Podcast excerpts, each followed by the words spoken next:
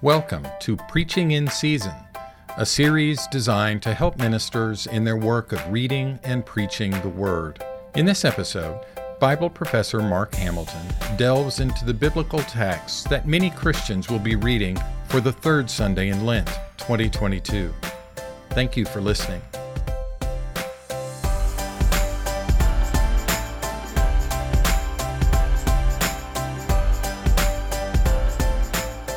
Welcome to this fourth in a series of podcasts on preaching in season. These podcasts are exploring the text that the Common Lectionary gives the church uh, for the season of Lent.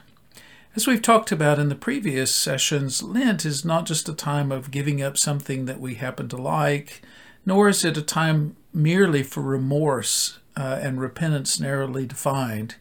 Lent is a time of clearing away the rubbish in our lives so that we can be prepared to hear the gospel news uh, that Christ is risen at Easter, the news that God has overcome the world and has overcome evil and even death itself. Death is not the end, and our lives have meaning and purpose and grandeur because of that fact. So today we're going to explore a number of texts Isaiah 55 1 through 9. Psalm 63, 1 through 8, 1 Corinthians 10, 1 to 13, and Luke 13, 1 through 9. And as we do, the, do we'll see examples of how the expansive view of faith can inform our lives. I'll begin with this text in 1 Corinthians 10. Paul, Paul writes to this church at Corinth and, and helps them try to rethink some of their behaviors and, and some of their views of the world in light of the story of the cross. And in chapter 10, he's beginning to leave his list of problems and move into the deepest of all. They're thinking about their relationship with God itself, worship itself.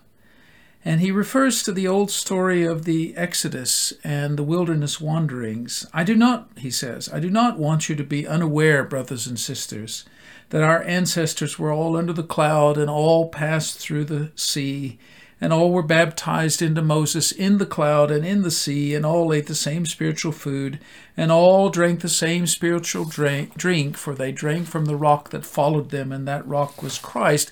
Nevertheless, with some of them, God was not well pleased. And then he goes on to tell them the story of the wilderness wanderings as Israel was disciplined for its, well, cantankerousness and its, uh, its unwillingness to believe. There are a lot of layers to this text. Uh, it's striking that he says in verse 11 that these are models. They're typikos. They're written for our discernment, nouthesia. They are written so that we will understand the world better. It's interesting how we look at the past. We can use the past in all sorts of ways, and some people want us to glorify the past, or at least certain parts of the past, so that we'll feel terribly, terribly good about ourselves and our ancestors. That doesn't seem to be the way of the Bible, however. In the Bible, there's a kind of rigorous honesty about the fact that our ancestors were a mixed bag, just as we are. That they were rebellious at times, they were uh, stubborn at times, they were uncomprehending, sometimes deliberately uncomprehending, and in short, they were very much like the rest of us. And so glorifying them is misguided.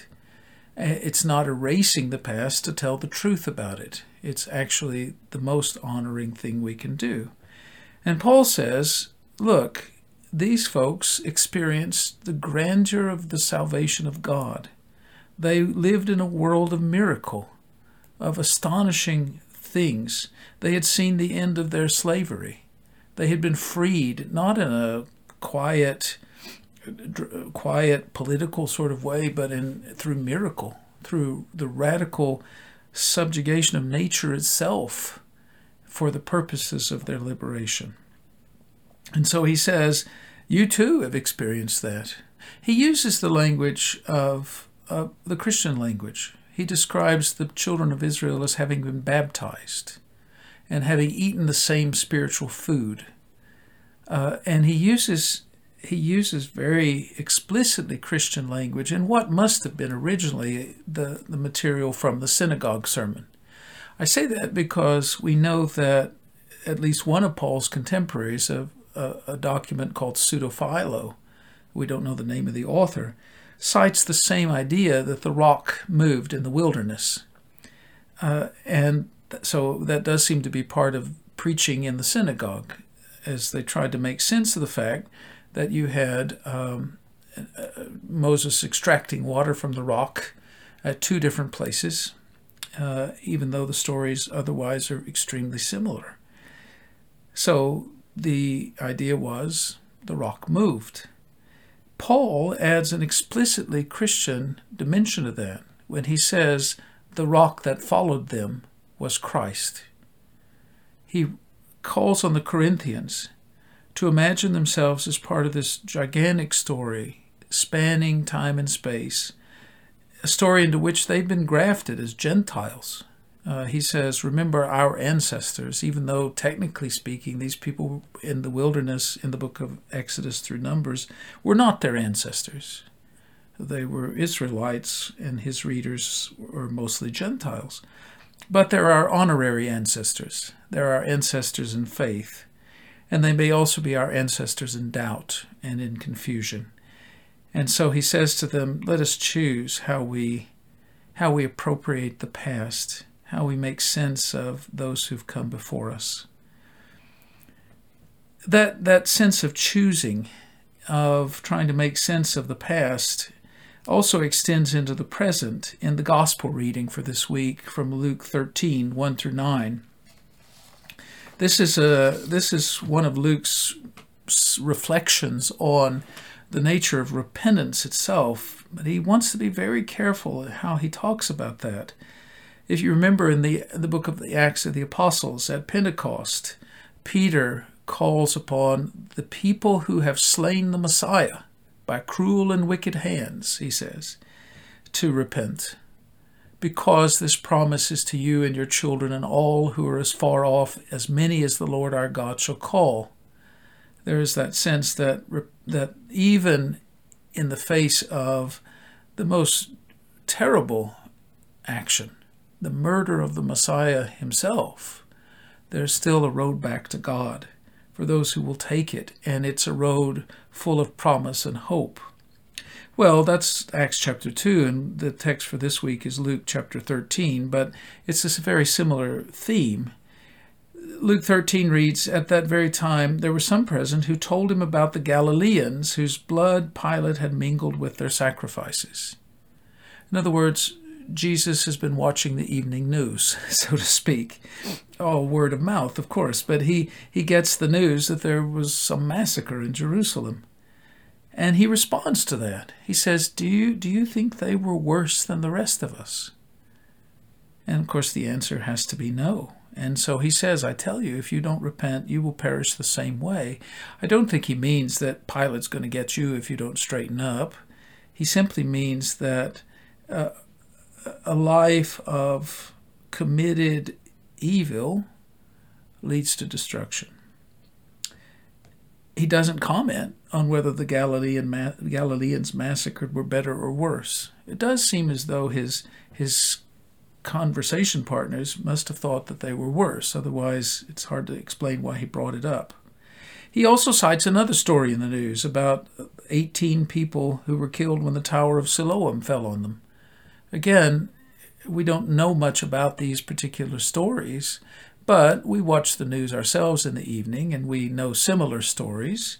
Uh, one of the government, a government acting to oppress people, and another of some construction accident. This could be any news night of our lives.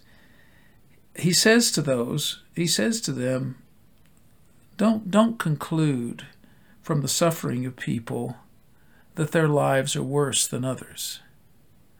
God doesn't bring tragedy in that way. God is not sort of rigging buildings to fall on wicked people or inspiring Pontius Pilate to murder guilty people. He's simply saying that the world is messy and, and therefore we need to try to live as well as we can in this world. And then he does something I, I think is fascinating. He, he tells a story.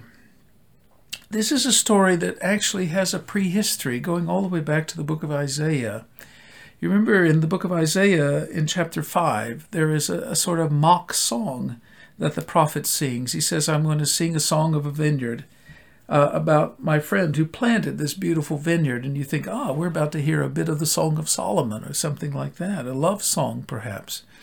But then it turns, well, it turns very negative. He says, my friend planted this vineyard, but the vineyard, uh, despite all of my friend's best efforts, produced the most wretched wine you could ever drink.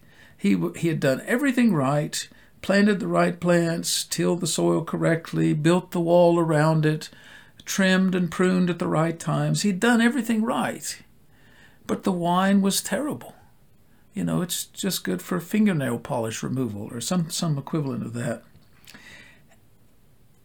And therefore, he's going to tear it all up and start over.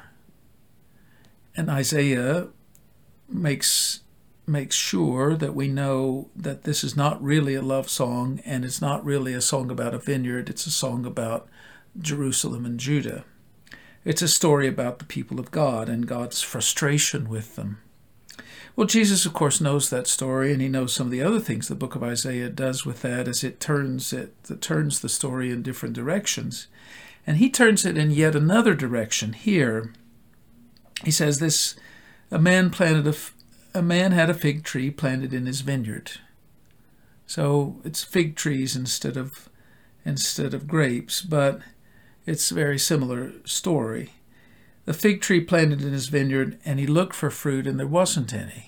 The tree seemed to be sterile. So he said to the the manager of the field, the gardener, the, his his his staff person, he says, "Okay, I've, I've been working on this for three years the tree is apparently defective it's apparently sterile. There's no point in continuing to try to grow it. Why don't you dig it up and get rid of it? And the manager of the farm says, Sir, if you don't mind, why don't you give me one more year? Let's try another time. You ask yourself, why does Jesus tell this story? Why does he tell this story? Because What's this got to do with the conversation about repentance? I think the answer is is probably fairly straightforward. It's easy to read the first bit of Luke 13 and think that Jesus is simply calling everybody to straighten up immediately or else, to read it in a rather threatening way. And there is some truth to that. But but he's also wanting to say that the God who calls us to change is not a God eager to punish, not eager to uproot the tree, rather wants to let it grow and flourish and bear fruit, and so gives us time. Uh, this is a theme in the New Testament and the Old Testament, too. Uh, the theme that the reason evil doesn't befall the wicked immediately is because God gives people time to change. That there is a there is room for maneuver, and there is and, and there and we this is because God seeks seeks reform and change and and growth. The other two texts that we read this week are from the Old Testament. The first one is Psalm 63, which is a text about longing for the presence of God. O God, you are my God. I seek you. My soul thirsts for you. Uh, language we also see in the 42nd Psalm. My soul thirsts for you, my flesh faints for you, as in a dry and weary land where there is no water. It's quite a quite an extraordinary image. That the person's longing for God is is comparable to the longing that a person staggering through the desert, desperate for a drink, has for water. I know that if I don't get this, I'm going to die. And if I do get this, not only will I live, but I will be refreshed and invigorated, and then I can keep going. So, the psalmist goes on, I have looked for you upon you in the sanctuary, beholding your power and glory. In other words, he'd gone to the temple. Because your steadfast love is better than life, my lips will praise you. So I will bless you as long as I live. I will lift up my hands and call on your name. My soul is satisfied as with a rich feast, and my mouth praises you with joyful lips. It's rather an interesting image there the mouth that can both eat and enjoy eating, and the mouth that can sing praises of the one who has provided the banquet. When I think of you on my bed and meditate on you in the watches of the night, for you have been my help, and in the shadow of your wings I will sing for joy. My soul clings to you, your right hand upholds me. We have here the voice of the pious person who does not serve God out of fear or out of a sense of obligation, much less a sense to impress other people or somehow impress God, but as, as an expression of the longing for God. That's a theme I think we could recapture during this Lent. We tend, and I tend too, to, to be very impatient with the people around us and to assume sometimes the worst, especially the worst of those whose lives don't seem to fit the description I think they ought to. But can I start to look in, instead of for the faults, instead of for the problems, can I start to look for the hunger for God? Where is that hunger in myself? Where is that hunger in those around me?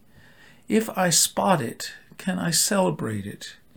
even if it's even if it's surrounded by all sorts of other things that are problematic as it is in my life and probably yours can i still celebrate it that's what this text does it it talks about singing it talks about joyful word when somebody's blessed your life the natural thing to do is to tell others about that to sing praises of that person to tell others how wonderful that person is how much more so in the life of faith when that other person is the Creator?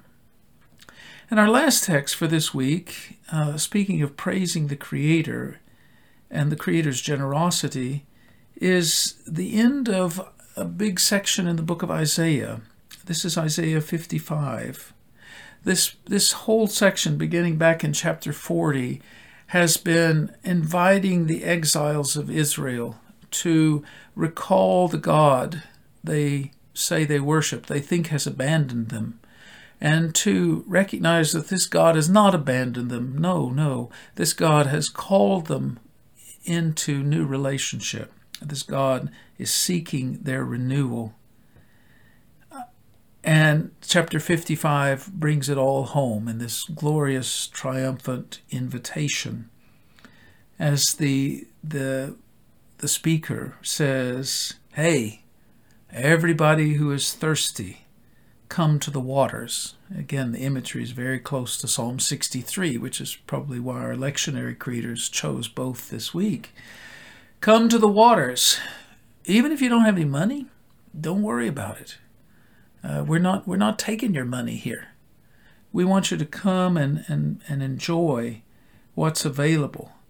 Why do you spend your money for that which is not bread? Language that probably means something to exiled people for whom even finding bread is sometimes a challenge. Why do you waste your time on things that don't satisfy? I think it's uh, somebody once defined happiness as that moment just before you start looking for happiness again. And there, there's something very much something to that the, the, the sort of relentless pursuit that we're enculturated in in American culture to constantly look for something else that will fill the hole in our lives, something new, and it's never it's never enough. Is uh, is a reality that even ancient people are familiar with at some level, even though they didn't have the power of marketing to to feed the hunger in our souls as we do but they knew what it was like to waste your time on things that don't matter. And so the prophet says, Why are you doing that?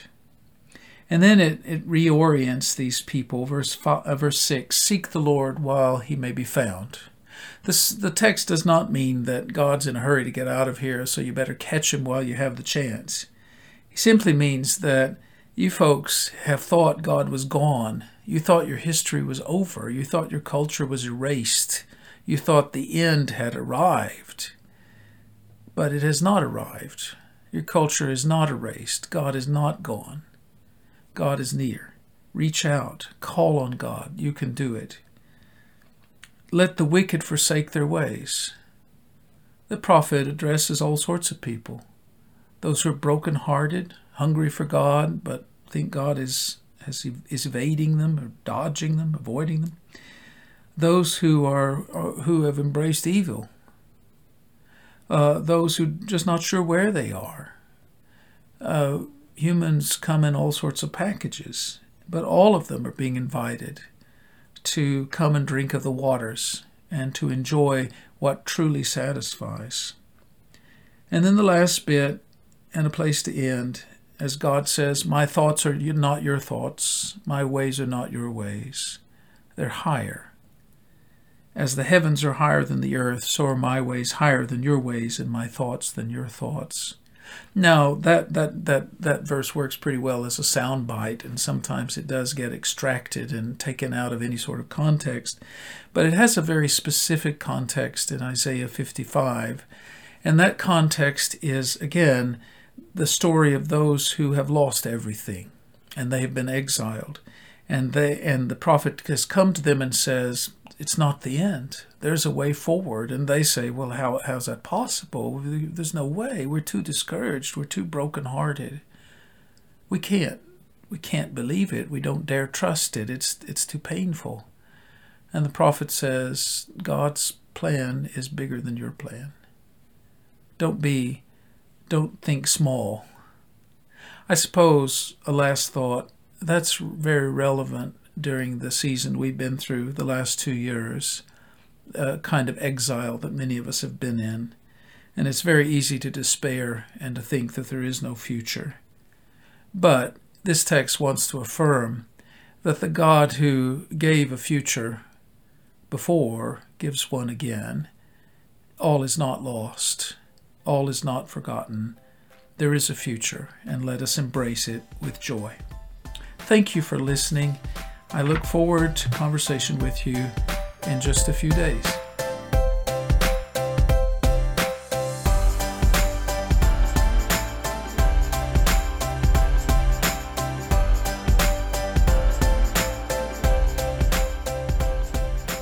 Preaching in Season is a production of the Graduate School of Theology at Abilene Christian University in partnership with the Center for the Study of Ancient Religious Texts.